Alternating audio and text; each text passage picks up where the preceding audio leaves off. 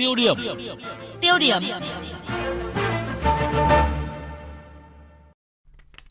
Thưa quý vị và các bạn, Bộ Giáo dục và Đào tạo công bố quyết định phê duyệt những bộ sách giáo khoa lớp 1 mới để áp dụng từ năm học 2020-2021 theo lộ trình đổi mới chương trình giáo dục phổ thông.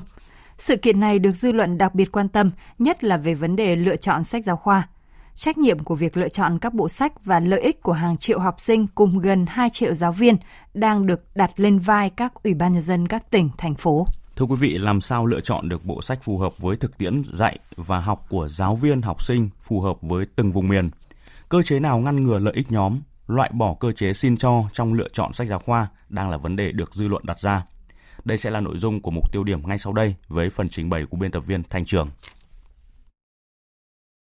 Kính chào quý vị và các bạn. Trước hết phải khẳng định chủ trương đa dạng bộ sách giáo khoa để phá bỏ độc quyền và giúp học sinh, giáo viên tiếp cận đa dạng hơn trong thế giới tri thức và khoa học nhận được sự đồng tình rất cao của người dân. Vấn đề quan trọng là khâu thực hiện ra sao để đạt hiệu quả. Trong lần công bố đầu tiên danh mục sách đạt chuẩn, Bộ Giáo dục và Đào tạo công bố 32 cuốn sách giáo khoa lớp 1 thì có tới 24 cuốn là của nhà xuất bản giáo dục. Nhiều ý kiến cho rằng kết quả này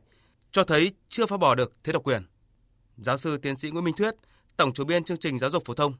nêu quan điểm. Nếu như mà cái bộ sách xã hội hóa của hai nhà xuất bản đại học sư phạm, tức là hai đơn vị lần đầu tiên làm sách giáo khoa mà không có một cái kết quả thật là tốt do nguyên nhân không phải là vì chất lượng kém mà do những nguyên nhân về sự bất bình đẳng ở trên thị trường thì tôi sợ rằng là không những là sẽ không có những đơn vị khác tham gia mà chính hai nhà xuất bản này có khi người ta cũng phải tính chuyện là có nên tiếp tục làm hay không. Làm sao để mỗi trường, mỗi địa phương lựa chọn được bộ sách giáo khoa phù hợp với đặc thù của từng vùng miền cũng đang là mối quan tâm hàng đầu hiện nay của phụ huynh học sinh và các chuyên gia giáo dục. Cộng tác viên Mỹ Duyên ghi nhận ý kiến của một số người dân.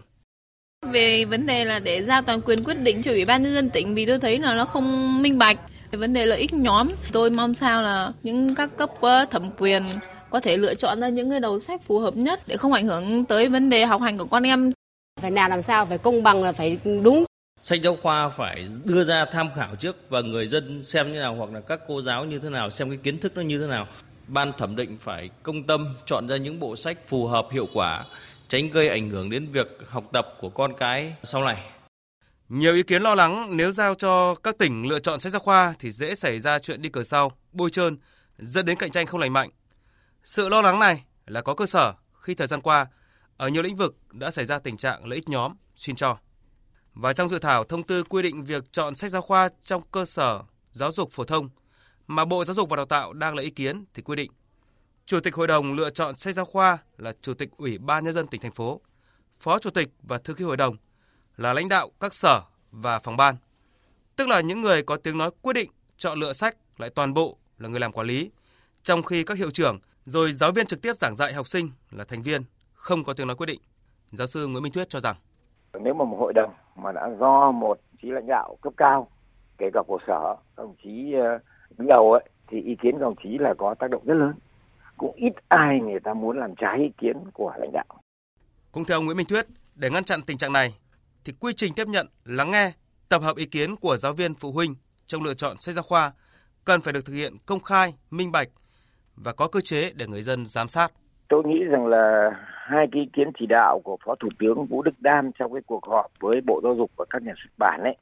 thì nó cũng đã bảo đảm được việc công khai minh bạch và dân chủ. À, theo Phó Thủ tướng thì trước hết là cần phải công bố ý kiến thẩm định của Hội đồng thẩm định đối với từng quyển sách giáo khoa giúp cho người dân, giúp cho các cơ quan quản lý nhà nước người ta đánh giá được đúng và lựa chọn được sách giáo khoa phù hợp cái điểm thứ hai đấy là đưa cái chế bản điện tử của sách giáo khoa lên trên mạng để, để mà cho người dân người ta tham khảo thì từ cái bàn luận của xã hội từ bàn luận của giáo viên thì hội đồng cũng sẽ có cái cơ sở để lựa chọn một cách nó đúng đắn hơn Quý vị và các bạn có ý kiến nào về nội dung sách giáo khoa mới mà chúng tôi vừa đề cập thì hãy gọi tới số máy 0243 934 9483 để cùng chia sẻ.